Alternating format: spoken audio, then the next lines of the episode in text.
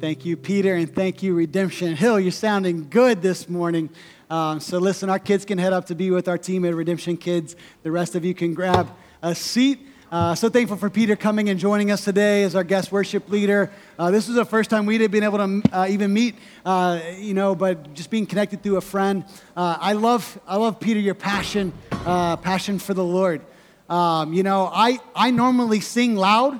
Uh, but Peter helped me sing even louder. I don't know about you, but that was, uh, that was encouraging. Thank you, Sarah, for that. Perfect. Hey, it's perfect. Uh, so, uh, yeah, if you, if you have your Bibles, uh, please turn to the book of Isaiah. We'll be in chapter 50 today. If you're using one of the Bibles we provide, it's page uh, 611 of the Bibles that we provide. So, Isaiah chapter 50, we'll be starting in verse 4 this morning. And uh, I don't know about you, but I feel like at this point the Christmas season is in full swing. You know, just it's just it's in motion. You know, ready or not, Christmas season is here.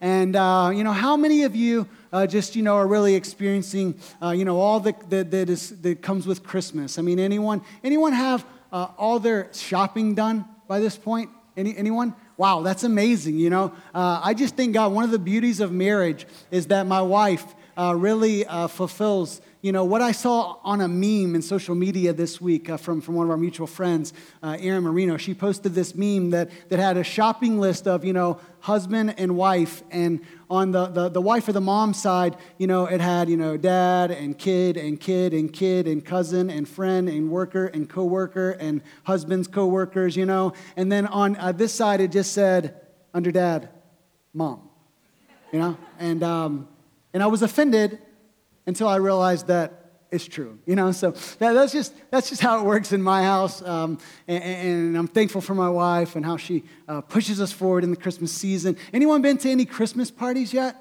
Christmas party out there? Yep. Come on. Hope you had a good time. Hope you had some nice food. Hope you enjoyed, uh, you know, some good music and festivities. Maybe, maybe a gift exchange. Those are always fun. You know, we did that last night as a staff team. Um, anyone Christmas movies? You, got your favorite Christmas movies that you're tuning into or you're waiting for now?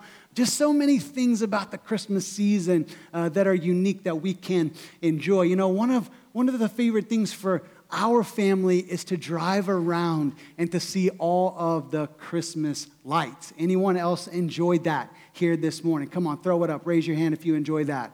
All right, if you don't enjoy it, you need to ride along with us. All right, we will help you enjoy it. It's an amazing experience. Uh, but you know, I was thinking about uh, just this, this you know, opportunity to, to, to do that, and uh, it reminded me of an experience about 10 years ago uh, that I learned something very, very sad about myself. All right, and, and I'm expecting you to feel very sorry for me all right, in just a moment. So, um, so, so what happened was uh, about 10 years ago, Marcia and I were, I think Parker was like in the, you know, the car seat in the back, you know, and, and we're driving around different neighborhoods looking at the lights, and, and we're just, you know, having a great time doing our thing. And, and you know, the longer we went, the worse I felt. And so it just started out as kind of a feeling of, of a bit of just lightheadedness.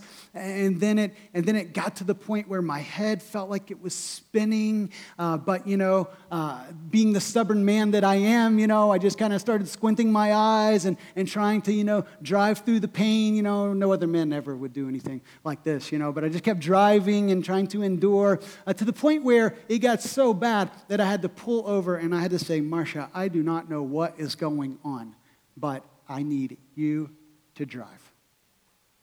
And after a little bit longer of sitting in the passenger seat, experiencing the same feelings, we realized that it was the thousands of lights that were flashing before my eyes that had a dizzying effect on my mind.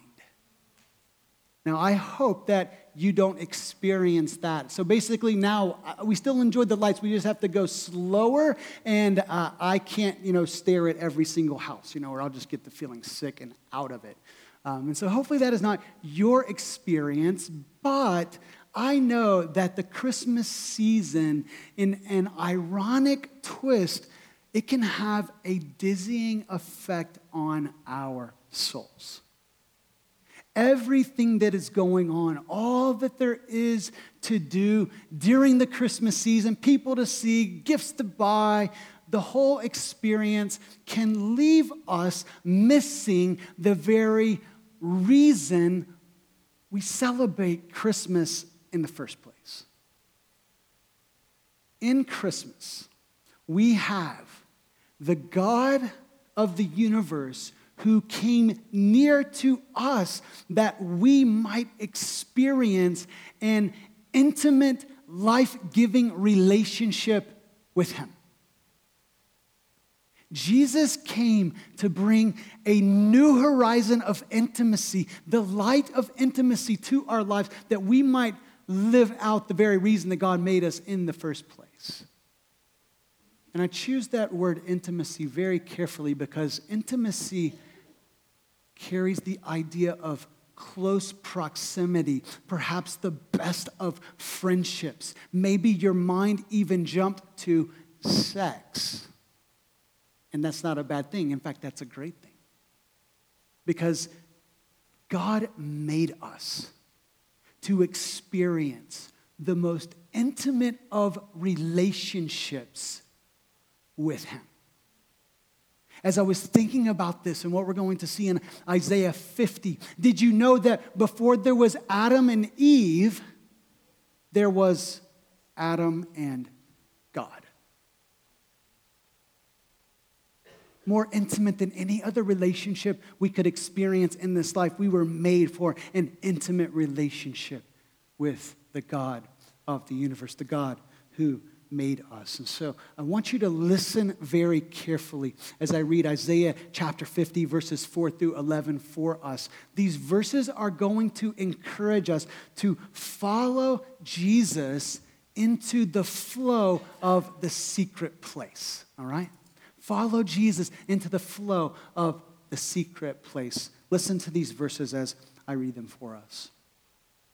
The servant speaks the prophesied Messiah, Jesus Christ, speaks here in verse 4, and he says, The Lord God has given me the tongue of those who are taught, that I may know how to sustain with a word him who is weary. Morning by morning, he awakens, he awakens my ear to hear as those who are taught. The Lord God has opened my ear and I was not rebellious. I turned not backward. I gave my back to those who strike, and my cheeks to those who pull out the beard. I hid not my face from disgrace and spitting. But the Lord God helps me. Therefore, I have not been disgraced. Therefore, I have set my face like a flint, and I know I shall not be put to shame. He who vindicates me is near. Who will contend with me? Let us stand up together. Who is my adversary? Let him come near to me. Behold, the Lord God helps me. Who will declare me guilty? Behold, all of them will wear out like a garment, the moth will eat them up. Who among you fears the Lord and obeys the voice of his servant? Let him who walks in darkness and has no light trust in the name of the Lord and rely on his God. Behold, all you who kindle a fire, who equip yourselves with burning torches, walk by the light of your fire and by the torches you have kindled. This you have from my hand. You shall lie down in torment. Let's pray together. God, we ask that in these moments, by your word and by your Holy Spirit, God, that you would pull us into your heart. God, that you would give us ears to hear your voice. That what we see in Jesus and how he related to you, God, that, that, that we would see the picture of the, the truest, the most perfect human being and we would know that you made us to experience the same kind of relationship with you. Father, we're so prone to put limitations on ourselves and limitations on how you might relate to us. And so, God, we pray that you would tear those down and you would tear those down very quickly. Any presumptions, any false assumptions, any misconceptions of who you are and what you desire for us, God, that you would remove them from our mind, rip them away from our hearts, so that we would enter into all that you want for us to follow Jesus into the flow of the secret place. We pray in his name. Amen. I want to show you what happens when you spend time with God in the secret place. I want to show you that if you'll give yourself to God day after day after day, what will be produced in your life as you live out the very reason that God made you in the first place. What does the secret place produce? What is this flow that I'm talking about of the secret place? Well, the first thing that you will experience is an awakened ear. We see this in verse 4. Look at, look at verse 4 with me. It, it says that the Lord God, this again is Jesus speaking, the servant speaking. He says, The Lord God has given me the tongue of those who are taught, that I may know how to sustain with a word. Okay, so that's the first half of the verse. This is what is resulting from the second half of the verse, which says what? Morning by morning, he awakens. He awakens my ear to hear as those who are taught. What we find here is the kind of relationship that God the Father enjoyed with God the Son, and the kind of relationship that God wants to have with each and every one of us. The servant is in the secret place. When we're talking about the secret place, we're talking about the place of the presence of God. We're talking about the place where there is one on one relationship, one on one intimacy, where, where, there's, where there's listening and sharing taking place to go deeper with one another. This is what God desires for each one of us. Look, look, at, look at what it says uh, at the, at the back half of verse 4. This picture of intimacy. Morning by morning, he awakens. He awakens my ear to hear as those who are taught. So we see here that this is happening at what time? In the morning. And listen, I want to be the last person that is a legalist, you know, that kind of makes up rules to look good before others or be approved by God. And so I think like any time of the day is a great time to spend time with God. Oh, by the way, did, did you know that it isn't just like the morning time and then we're good to go for the rest of the day, but like we can come in the morning, we can come in the noon, we can come in the afternoon, we can come at night. But I think there's something strategic about the morning. I think there's something that the morning time reveals about our hearts. That we would say, God, you are first. You're the foremost relationship in my life. Above and before all other relationships, God, you are the one that I am chasing after the hardest. You are the one that I count my time with you more precious than any other. The secret place. We see the frequency, it's morning by morning.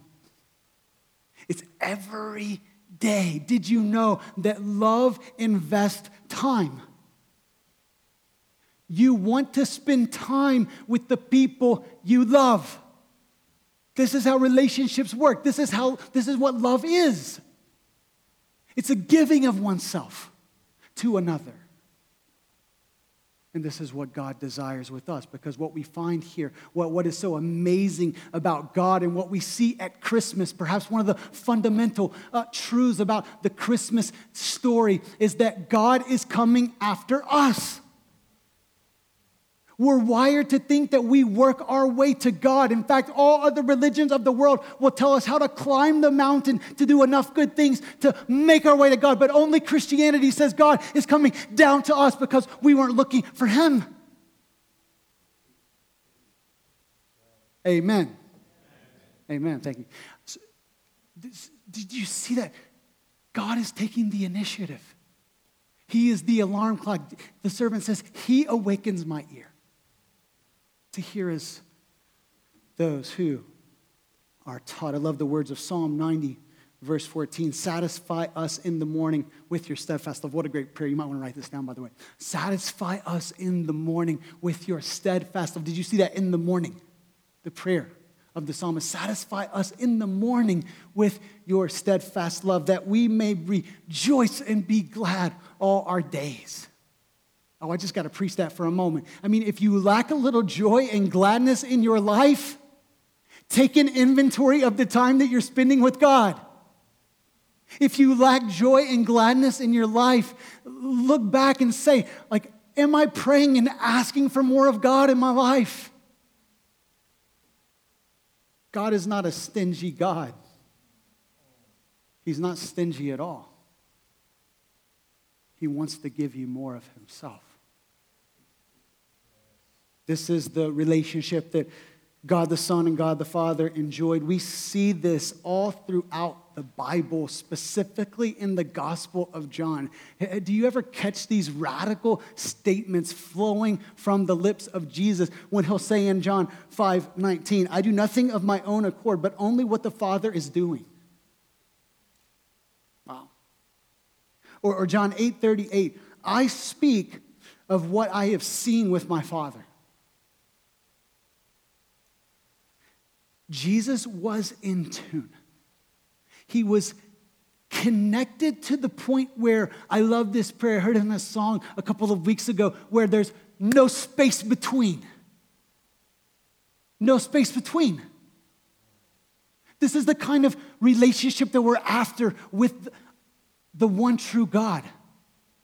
He wants this kind of proximity, this kind of closeness, this kind of intimacy with you.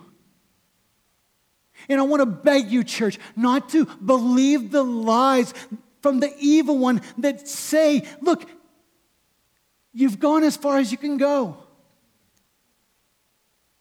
Oh, you've read, you know the Bible, you show up on Sundays, you're good.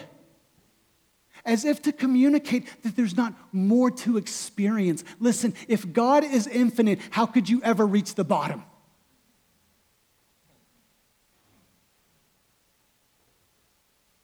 There's more for us.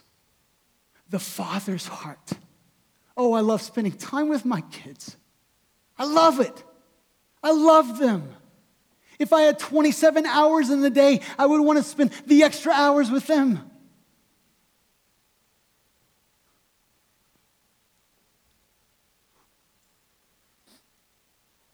But the secret place is not just about receiving.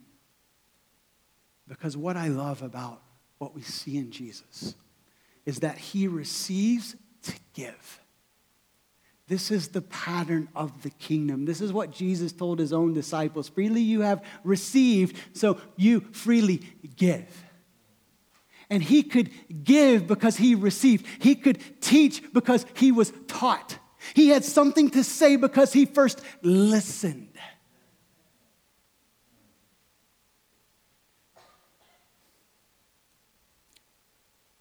This, this explains why. Like Jesus spoke, spoke God's words because he received God's words. So, so this, this explains when Jesus, the, the one who is fully man, also fully God, but the one who is fully man, when he showed up and he uh, exercised his public ministry and he started teaching God's word, uh, people would say, We've never heard anyone speak like this before. We've never heard someone teach with this kind of authority. It was all flowing out of the secret place, an awakened ear. And because he heard, because he listened, he knew what to say. And I love, I love what this says. It's so encouragement, and we need this encouragement. Sometimes the most when it's Christmas, the Christmas season. It says that Jesus was equipped to speak to individuals at their point of need. Did you, did you see what it says here in verse 4? That I may know, that Jesus may know how to sustain with a word him who is weary. Do, you know anyone who is weary in their life right now? Do you know anyone who is tired? Do you know anyone who just feels the weight of life just pulling them down? Do you know anyone, as one scholar put it, who is fainting under life's demands? You may say, Pastor Tanner, I don't only know someone, I am not someone. And I just want to tell you today even as we saw two weeks ago when Pastor John preached from Isaiah 42, that this is the servant, the one who is bringing justice, who will not break a bruised reed or put out a smoldering wick. This kind of merciful God who understands our pain, who the incarnation, let me preach again, he, he entered our brokenness. He experienced our brokenness. He experienced our pain. He took on our death. Jesus understands. And so, if you need a word of encouragement, he's saying, I am with you. If you need a word of comfort, what about Matthew 12 when he says, Fear not, little flock? For it is the Father's good pleasure to give you the kingdom of God. Wow. Wow. You're in on that.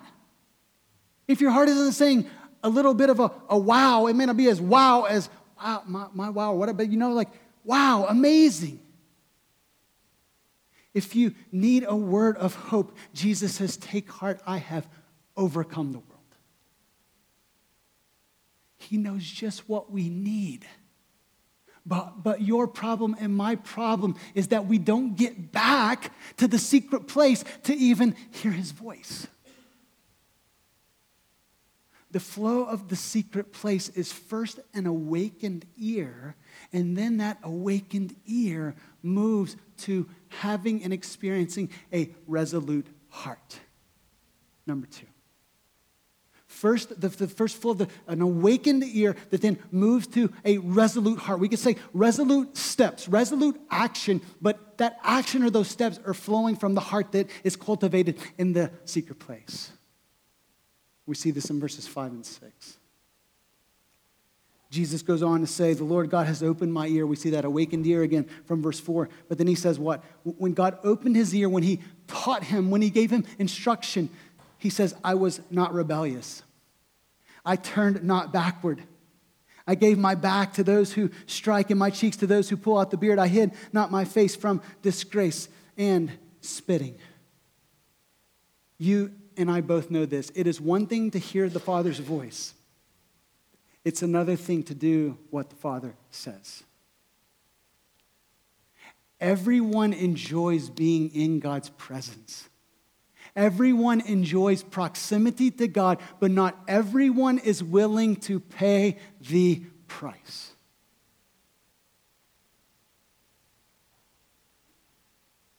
What, what God says in the secret the instructions that he gives us, the, the desires that he shares from his heart to our hearts.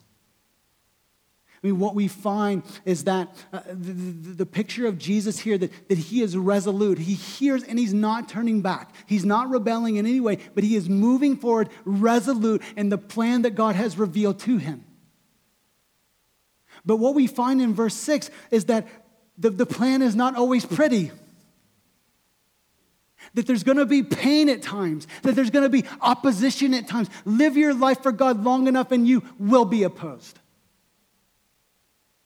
That's what Jesus said. That's what the leaders of the, the, the early church would say. Paul, in this life, we, we will experience suffering. All who desire to live a godly uh, life in Christ Jesus will suffer, Paul says in uh, 2 Timothy, I believe. And so I just want to tell you that your, your resolve will be tested. You know, it's not easy when God says, hey, you be the first to apologize. You love your enemies. You step out of your comfort zone again to share how I have changed your life, even though your assumption, which could be wrong, by the way, but your assumption is that they don't want to hear it. I need you to step out, and it might, it might bring some suffering in your life. You might be mocked, you might be made fun of, you might be insulted, you might lose respect in the sight of the people that you work with. This is what Jesus endured. We see that he followed God's plan with such a radical obedience in the face of opposition and suffering which ultimately led him not just to death threats, but to death on a cross. As we progress through the servant songs 42, 49, 50, and next week 52 and 3, we see that there's this progressive element of opposition to the point now that we are starting to hear early echoes of the cross here 700 years before Jesus was born into this world. He gave his back to those who strike. Jesus was flogged before he was crucified. They, they, they, they, they abused him. They, they struck him. They, they pulled out the hair out of his beard as he offered his. Like, this is willingly and voluntarily. Jesus was giving himself for us. He was disgraced and spit upon it. It reminds us of the words of Matthew 27. Let me read them for us. Matthew 27, starting in verse 27. Then the soldiers of the governor took Jesus into the governor's headquarters, and they gathered the whole battalion before him. And they stripped him and put a scarlet robe on him. This is our king. And twisting together a crown of thorns, they put it on his head and put a reed in his right hand to mock him. And kneeling before him, they mocked him, saying, Hail, King of the Jews! You don't look like much of a king now. And they spit on him. And they took the reed and they struck him on the head.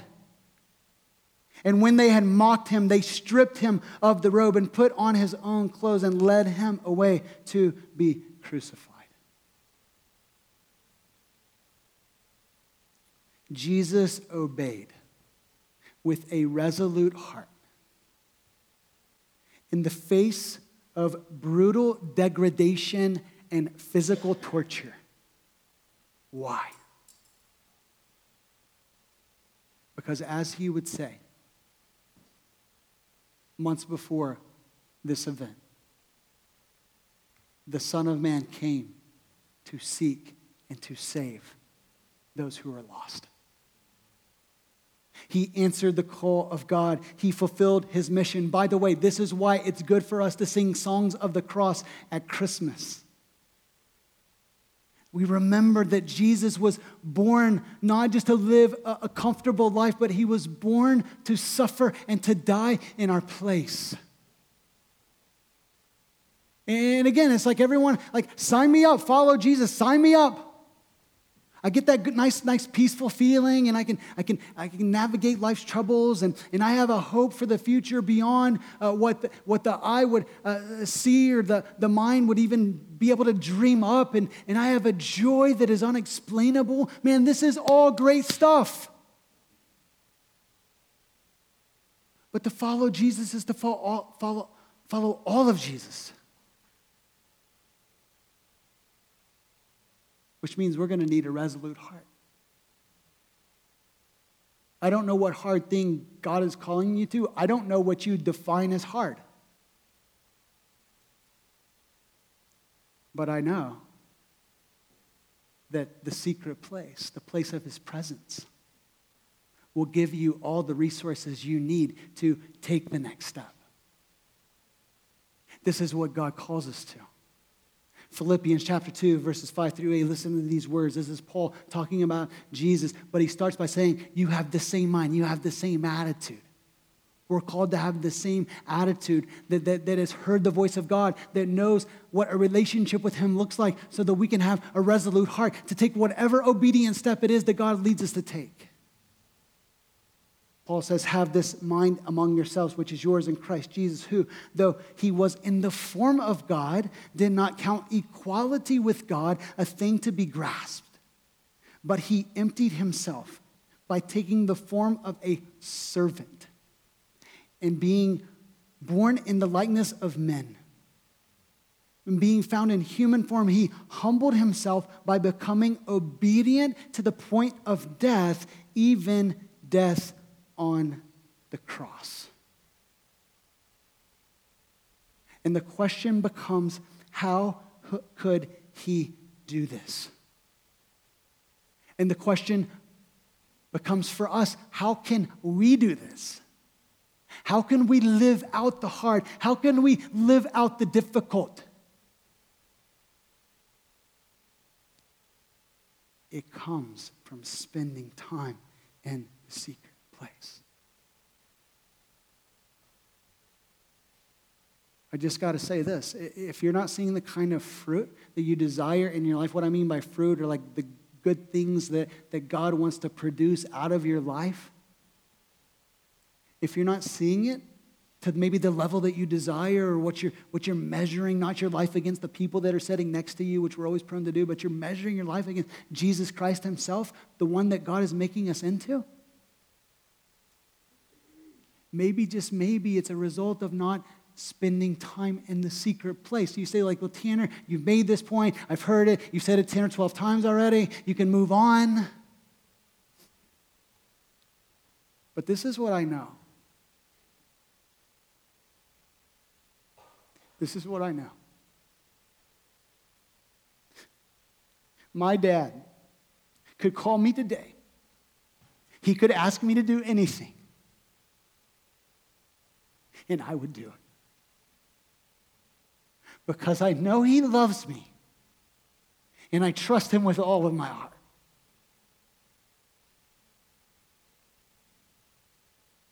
How much more the God who made the world and everything in it, who knows me better than I know myself, who has not just good desires for me and for you, but he has the very best desires for us. He knows what kind of joy lies ahead on the other side of obedience when we just say yes to him.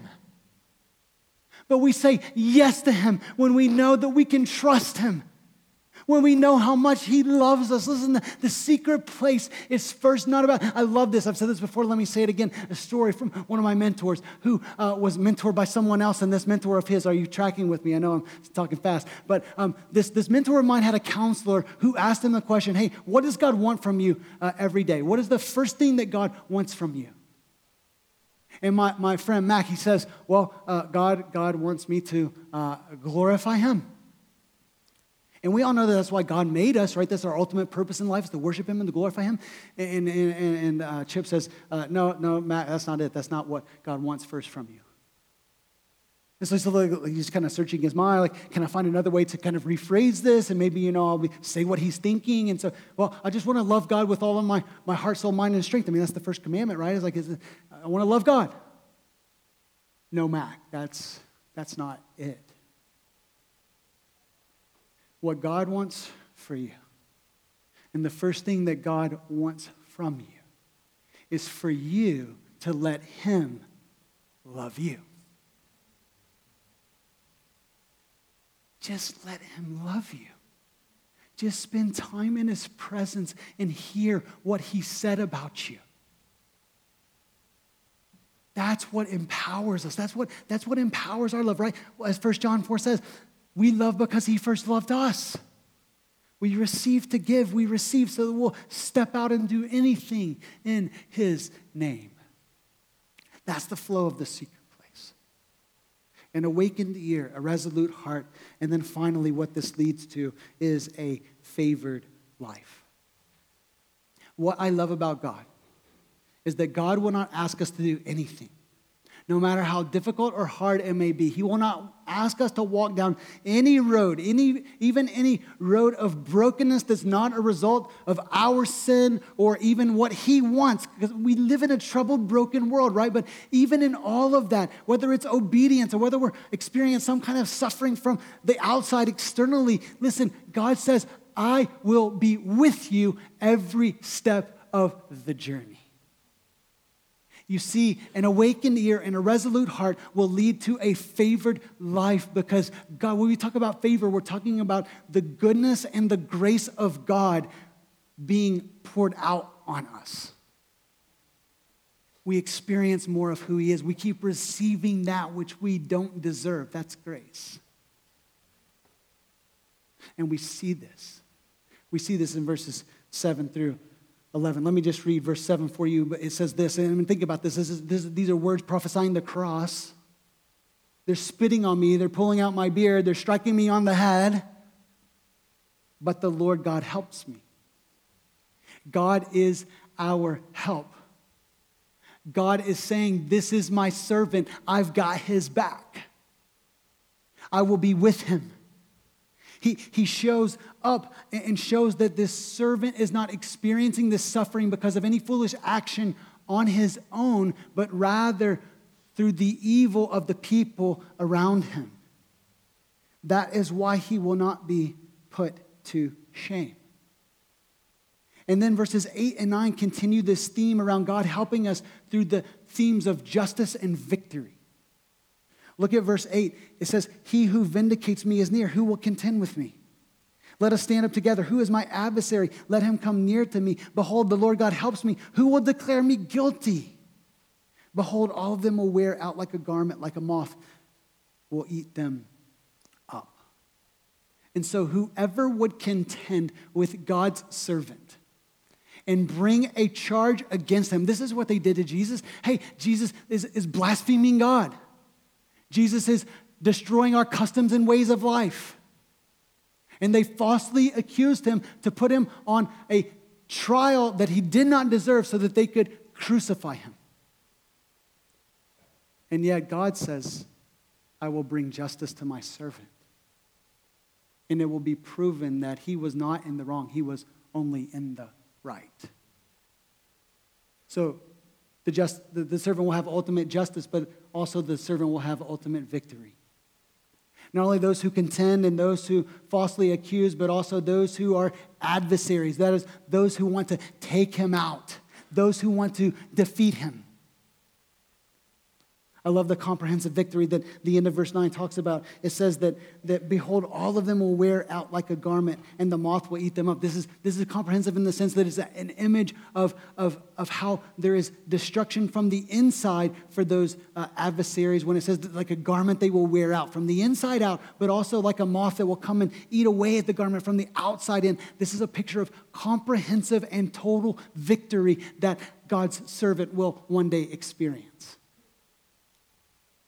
And we know Jesus wins this for us through his death on the cross and his resurrection three days later.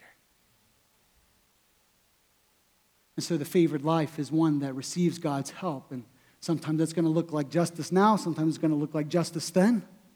Sometimes it's going to look like victory now, sometimes it's going to look like victory then. But always, as we walk it out, as we live in obedience to what God has called us to, we will exercise an influential life. And now for us, listen, our, our influence is limited, right? Certainly within the various spheres that God gives us, it only extends so far. It only has so much power, though the power of God is fueling it and filling our lives. But for the servant, his influence is global and cosmic. Everyone must respond to who he is and what he has done. And this is what we see in verses 10 and 12. Look at what it says. Who among you? This is a call, by the way, just to, to track with the text, all right? This is not no longer the servant speaking, but this is God speaking about the servant. And this is what God says Who among you fears the Lord and obeys the voice of his servant? Let him who walks in darkness and has no light trust in the name of the Lord and rely on his God. So, what we see here is, is that the, the, the, the, first three verses of Isaiah 50 talk about how even though they're in a difficult spot, even though they rebelled against God, that God still wants to deliver them, that, that his heart and his desire for them is to experience his salvation and deliverance. How he's going to accomplish it is by sending his servant. And so now that the servant has come, for those in Isaiah's day, in Jesus' day, in our day. It is our responsibility to hear the voice of Christ and what he offers us and respond to him. And so, verse 10 tells us the proper response. When we fear God, when we have this reverential awe before God, that God, there is no one like you, there is no one higher than you, that all of my life, every ounce of devotion that I can muster up, it is to be given to you and that we would trust Him, that we would live this life of faith and rely on Him in dependence. Though we may walk in a dark world, we will experience His light. That's verse 10. That's the proper response. But there still will be those who fail to obey the servant's voice. And this is what we find in verse 11. And again, there's such irony here. It says, Behold, all you who kindle a fire, who equip yourselves with burning torches. In other words, there is, there is a, a self dependent way that they've sought to live their life. They are lit their own torch, they're walking their own way. What is the result for them? He says, almost in a, in a mocking tone walk by the light of your fire and by the torches you have kindled. Because guess what? That's going to work out for you not so good. This you have from my hand, you shall lie down in torment. All other paths that are blazed by self will not lead to life. Only the path that Jesus has forged. Only when we live in his life in His light will we experience the salvation that He came to bring us. And so I want to close with the words of Dietrich Bonhoeffer, who, writing about the Christmas season, says this about the joy of God. He says, The joy of God has gone through the poverty of the manger and the distress of the cross. Therefore, it is invincible and irrefutable. The joy of God, the Father's heart, the heart of Jesus Christ, experiences the humiliation and the poverty of being born to a poor family in a place where cattle's ate out of. God becoming man, experiencing all of our, the manger leads to a, a life of, of, of not just, you know, all of the great things, but, but of pain and suffering as well, of trouble. And ultimately ends in the cross, the place of greatest distress and humiliation. We're going to talk more about it next week. And so, listen, if, if the joy of God leads to these places, it must tell us that God's plan for our world and God's way of salvation cannot be stopped, cannot be refuted. Because I would just say to, to, to, to close today show me another God who has come to us. Show me another God who has suffered in our place. Show me another God who has defeated death on our behalf. Show me another God who invites us to have a seat at the very same table that he has a seat at. Show me a God who wants to relate to you in this, with this kind of intimacy. This kind of intimacy